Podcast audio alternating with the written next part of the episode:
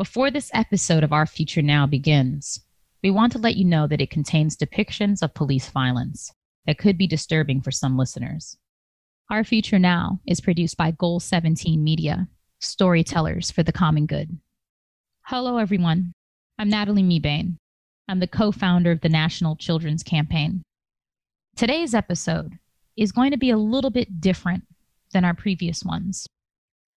Today, we're going to have some of the Black members of our team tell their personal stories related to police interactions. Some of these stories are going to be from personal experience, and others will be experiences of their loved ones. The reason for this episode is to give a little bit of insight of what it's like to be Black in this country and be policed. It is in no way meant to condemn every police officer in saying that they are abusing their power or that they are hurting people. There are many, many police officers who every day wake up and do nothing but help their communities, who took this job to protect and serve all. And there are many that do that every single day. The purpose of this episode is to let you know that the pain of police violence doesn't dissipate with time, it compounds with new experiences. And that that pain and those stories are real.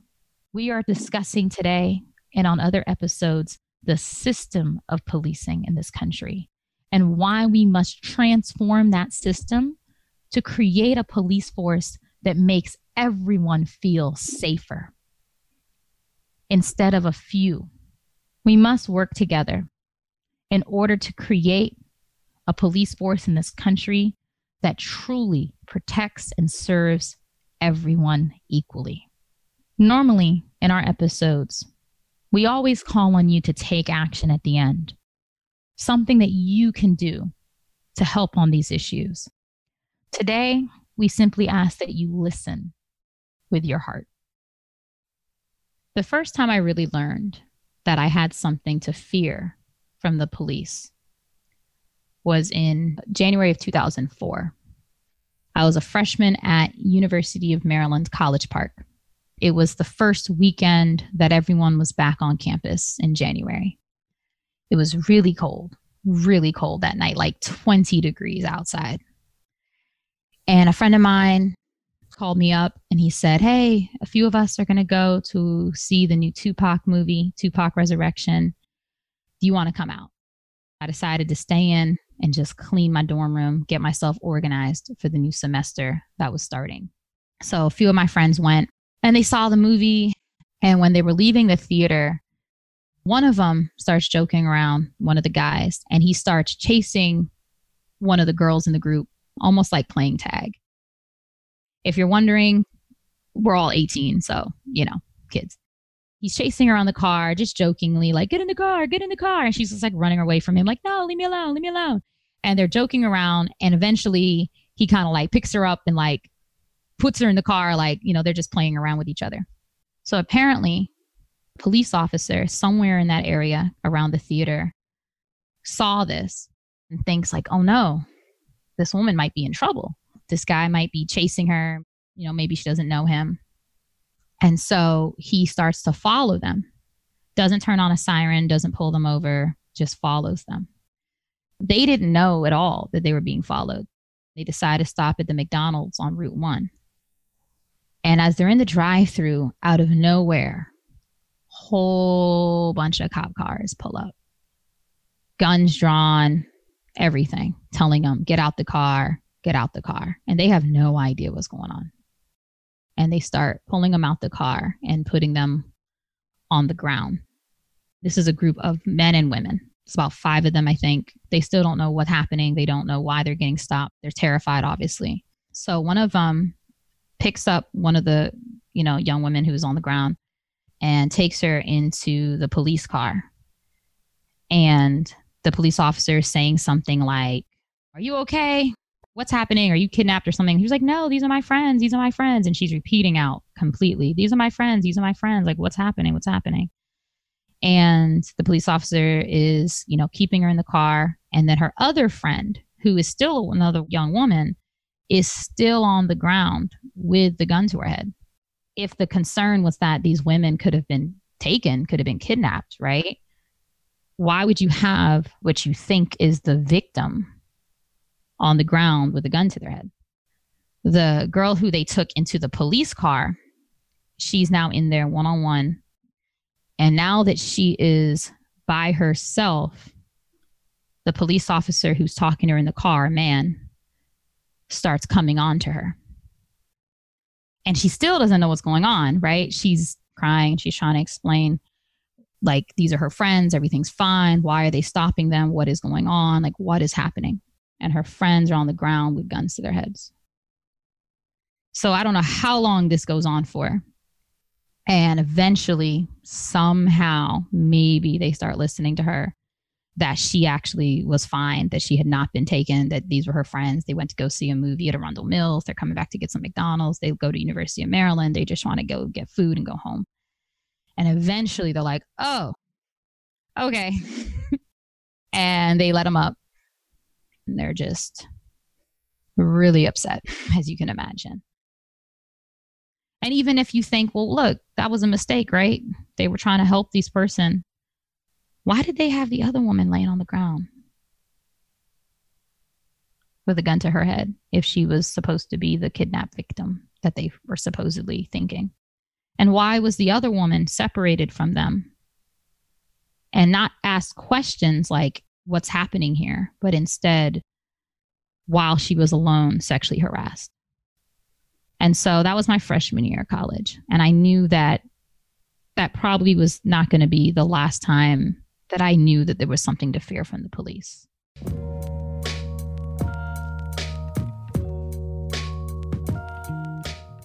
Hi, my name is Victory Wabafo. My pronouns are she, her, hers. I'm from Houston, Texas, and I identify as a Black woman.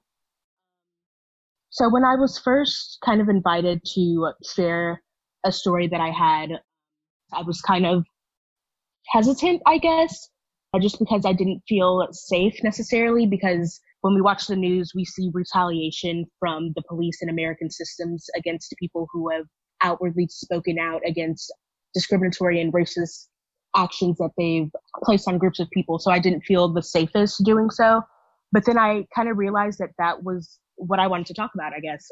I think that the police and American systems have a really, really strategic way of making people believe that they are good and that they benefit society when in reality they were based on these oppressive and racist, ableist, colorist, all of these systems that are used to oppress and like maintain some sort of superior status to a lot of marginalized communities when I think about that, I often think about my brother. And when he was in his early teens, he started getting, people would call it like caught up in the criminal justice system. And I remember as a child, like being mad at him for, I guess, turning himself into a statistic because at that point, I didn't understand how systemically these things work and how they target black men, I guess, from when they're super, super young as I got older, I started looking into it because I was like, okay, so if this is happening to my brother and this is happening to my cousin and my god brother, there's some sort of common denominator. And that's how I found out about the school to prison pipeline. The school to prison pipeline is basically an epidemic where black and brown children are put into the hands of the criminal justice system more than their white counterparts just because schools are not well equipped or teachers are not well equipped to treat black children and black students the way that they should be treated, the same way that they treat their white students and white children. So once I figured out that my brother was affected by the school to prison pipeline, I looked a lot more into it and I started doing a lot of research about the criminal justice system in general and seeing how they do a lot of things intentionally to make it seem like instead of it being the system's fault, it is the fault of the individual. So let's say that someone steals. They're like, okay, well, it's the individual's fault rather than the systems that have caused this individual to live under the poverty line, rather than educational access being taken away from this individual rather than affordable healthcare being given to this individual. It is the problem of the person, and that person has to pay, even though they were set up from the very beginning to fail. I understood that my brother and I, and my entire family for that matter, were simply seen as targets just because we were Black people living in America. It also made me realize that once I have kids, they will also be seen as targets, no matter what I feel for my kids. Like when I hold them and sing to them, when they cry, when they smile, when they laugh, they are targets because they are Black children. Hopefully, they will grow up to be Black adults in America. So, no matter what I see in my children, these systems and these police officers will see that they are Black and will see that they are a threat and will act accordingly because that's how the system is set up to hurt Black and Brown people over and over. And even as a child, I remember very vivid memories multiple times of playing outside in either my front yard or a friend's front yard. And anytime we would see police going by or like hear the sirens or see the lights, we would automatically go to hide, whether that was in someone's garage or behind a car or something. It was kind of like an unspoken rule. And it wasn't ever like, oh, if we're in someone else's front yard, you have to go run to your house. It was just like, get somewhere so you don't get killed by the police. And I think that this is a clear display of the type of fear that the police system evokes in even young children. We understood that we didn't have the privilege of acting like kids. Like we had to grow up really quickly to survive in America, to just stay alive. We couldn't just play in our front yards. We had to think, okay, if a police officer comes riding down the street, where are my exits? looking even now, I'm 21. I'm going into my senior year at the University of North Texas, and I still have the same fear of the police. With everything I do, I'm always kind of looking over my shoulder when I'm driving, when I'm walking. And because of this, I know that the system is working exactly how it was intended to work. It's relentlessly pursuing our destruction just for being. And I know that if it continues as is, Black lives will not be sustainable in this country.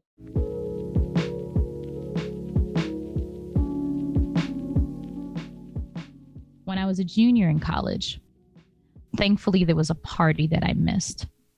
Unfortunately, many of my friends were not so lucky. Somebody was having a party. And apparently, there was a lot of noise because, well, that's what parties do often. And a neighbor who was somewhere else in the building had called police and say, "Hey, there's a lot of noise. There's this party. Could you come shut it down?" So the police come and they tell them, "Hey, we got to shut this down. We got a complaint of the noise." And they ask to see who lives there, who's the person whose apartment this is. So he comes forward, and you would think that would just be the end of it. They would just tell him, "Hey, we got to shut this down." Instead, of just telling him, hey, we have to shut this party down, they take out their guns.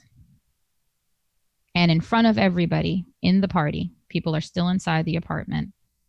They take out their guns and they immediately start pistol whipping him. And they start beating him in the face with their guns together and everyone is in shock and everybody is screaming and everybody's running and everybody's terrified because they're like, oh my gosh, what is going on? And they run out of the apartment, run down the steps to meet police officers who are pepper spraying them and beating them with the batons as they try to flee. So if you were there and you were running out at that time, you got pepper sprayed on the steps, and beaten in the head with batons as you tried to run. So after all of this, whenever they were finished, I guess pistol whipping him, not quite sure how long they did that for, they then arrest him and charge him with felony assault on a police officer. And that's what happens. You get beat to a pulp and then get charged with a felony. So then they tried to get him expelled from school. He was an engineering student, scholarship student, and he had to fight with every tooth and nail trying to get these charges dropped. And I'm still trying to remember if he ever got the charges dropped in the end. but to have even charges brought against you, especially serious charges, when you were the one brutalized and assaulted, and knowing that your friends were too. The thing about police terrorism is that you don't have to be the one hurt or the one killed for it to harm you. That's how terrorism works. There are plenty of people who are still very much impacted emotionally by the impacts of September 11th. And they don't have to have been there. And that is how police violence works.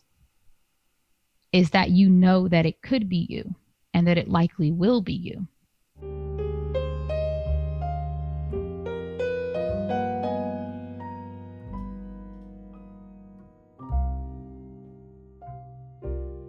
My name is John Norton, and I am the Vice President of Communications for the National Children's Campaign.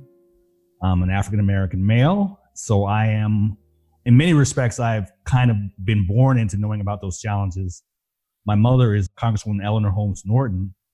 She's been the DC representative for the last 30 years, but she was actually involved in the civil rights movement in the 1960s. So I kind of grew up knowing that there was a fraught relationship with the police. And I was told by my father when it comes to police, you have to be as calm as possible. You have to be as um, slow with your movements and as transparent as possible. I knew all that going in. And my first experience in dealing with the police is actually when I was uh, 16 years old. And myself and uh, three friends were driving in the car, and we were near Howard University. And the cops decided to pull us over. We hadn't done anything. There was no speeding going on. There was no moving violation, but we got pulled over. And we all got told to get out of the car. And so we all then were you know plopped up against a fence and and frisked and searched and then they searched the car. And my friend richard who was the driver you know even though he should have known better he was upset. So he was you know kind of saying what is all this about? And his cousin basically calmed him down. And the police eventually just let us go. There was no warning. There was no ticket.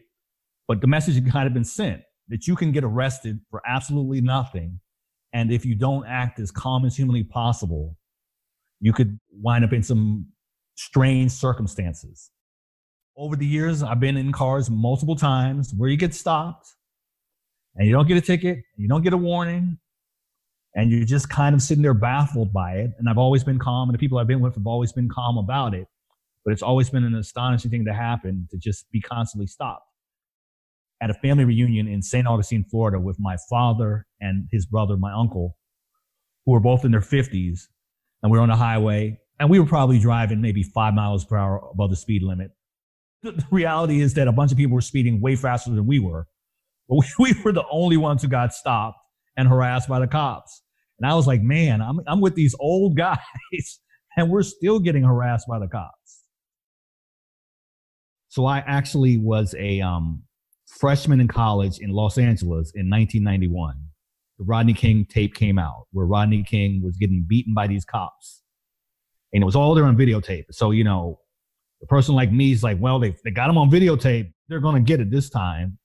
And a year later, they had the trial. It was they moved it to Simi Valley, and those cops got off, and the city went up in flames. And so it's actually kind of amazing, you know, basically 30 years, 28 years later, you know all these videos are you know happening. And you know this with george floyd it was just there and it was blatant. The guy had been in the police cruiser and got pulled out of the police cruiser and put on the pavement. And then the guy basically choked him out essentially. To me it was like rodney king. It was like the most obvious scenario of police misconduct that you could have. Even the most skeptical person's like well that's crazy. That's kind of where we're at now you know a 30 year journey. Videotapes are much more you know prevalent because of smartphones. And some of the attention and reality of the situation has finally hit home for a lot of people who just didn't quite grasp it. But you know you ask any black man they'll tell you. I mean i can tell you of stories of friend after friend who had those stops like i've had but some of those stops have been uglier where you get guns drawn on you, you know, i've had people who I wouldn't say they were arguing, but they were just trying to figure out what was going on. And then they just got arrested and taken downtown. I mean, it's just kind of a fraught relationship. And I think it's really all born out of a bad relationship between the African American community and the police. whether it was they were used to help control African Americans in the past or whether the way our society portrays African Americans now and things like the war on drugs is just constantly targeted. I mean, that's what happened with me when we were 16 year olds getting pulled over and getting searched left and right. It was like they thought we had drugs. Only thing they could find on us were our wallets. But, you know, they were just going to give us that hard search.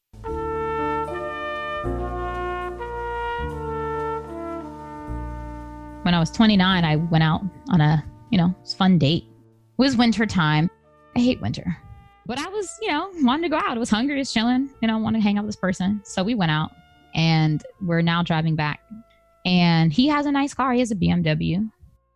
And we see some cops parked behind us, like at the stoplight or whatever. And he starts driving again off to the stoplight. And all of a sudden the lights come on. This whoop whoop, you know, comes on. And I'm just like, what? Are we getting pulled over? He's like, yeah, we are. And I look at him, I'm like, oh God. right. And he was just used to this. And I was the one like, what are we, what are we going to do? Like, what's happening? So they come up and I'm like, are your plates okay? Are your lights all right? Your insurance is covered. Like everything's good. He's like, everything's fine. Like I paid everything. Everything's fine. I'm like, okay, don't worry. So they come up. They just ask him for his license and all that at first. And he's like, here you go, officer. He like knows would have his hands on the wheel and all that. And they immediately ask him, like, where is it? What's in your car? And I was confused. I was very confused. I was like, what are they even asking you? Like, what's in your car? What do they mean? Right. And he's like, I don't have anything in my car, officer. And he's just like, okay, all right, well, we're going to check. Get out the car. And I'm like, I know they're not literally having us get out the car. It is 14 degrees outside. And we step out. The officer tells us, hey, you two sit over there on the ground, like on the actual curb. It had snowed a few days earlier. The ground had been plowed, the sidewalk and the street. So there was nothing on the sidewalk except like smushy, gray, salted snow. So I look at the ground and I had just gotten my nice black Calvin Klein down coat dry cleaned. I had broken it out for the winter and I'm like, sitting on salt? No that's not going to fit what I need to do right now for my jacket to not be dirty. And so he tells us, he's like, you all sit over there. And I just had this feeling of like, I'm not sitting on the ground, right? Anyway, my friend, he just immediately sits on the ground, doesn't ask questions, doesn't say a word. I am this point, I'm getting very angry. And I stand there and I stare at him and I say this, and this is hilarious because I probably wouldn't do this today because I'd probably be too afraid. I just got my coat dry cleaned. It is all black, and the sidewalk is salty. I cannot sit on the ground. My jacket will get salty. And he just looked at me confused. And I just looked right back at him, just as confused. And I think he realized in that moment I was going to be more trouble than it was worth. So he just was like, whatever. So I'm just standing up looking mad and he says, All right, we're going to search your car. And I'm like, But they haven't even told us yet why they pulled us over. So I'm still confused as to why we're even stopped. They didn't say your tail lights out or your registration isn't up to date. And he says, All right, we're going to search your car. And they start going through the car. Oh boy, they start searching. I still don't know what they're searching for. they didn't tell us. So they're searching, they're pulling, they're going in the trunk, they're going in the back, they're going at this. And after a thorough search of finding nothing, which I'm not sure what they were looking for. I guess they were looking for drugs. I guess they were looking for guns. I don't know. They never said. They finally say, oh, okay, well, one of your white lights over your license plate is out. So you have to get that fixed right away. He's like, absolutely, officer. Absolutely. Absolutely. I'll get that license plate, little white thing fixed immediately. They're like, all right, you can go. So we go back into the car and he just snaps back like normal, like nothing happened. I am like seething. and he can see I'm different. He can see I'm just shaking mad. And he's like, don't worry about it. It's fine. We're not dead. And I'm like, is that a win for you? he's like, we're not arrested we're not beat, and we're not dead. The night's still young. Don't let that ruin the night. And I was like, You have been so traumatized that you don't even understand and realize. He's like, No, I know it's messed up. He said, I was so thankful they found something wrong, like the little light. He said, Because if they didn't find anything wrong that they could tell me I needed to go do, they would have made something wrong. They would have planted something. So I'm thankful. I was hoping a light was out. And I was like, Well, okay. At least they found something. And my fear partially was that if they did find something, meaning put something in the car, I was interviewing at the time to become a lobbyist for the Sierra Club. And I was really counting on this job. I just saw all of that ending. And it wouldn't be because I did something wrong, it's because I went out on a date on a Friday with somebody whose car was a little too nice for him. And I knew at that moment I had no control. It didn't matter if I got my bachelor's from University of Maryland College Park. It didn't matter if I got my master's. It didn't matter if I had years of experience in my career. It didn't matter that I was light skinned. None of that mattered in that moment because everything I have worked for, everything my parents have worked for, everything my community has worked for could be taken in a minute. And it would always be me against a cop. It would always be me saying, I didn't do this thing. And if a cop says you did it, then you did it. Truth be damned.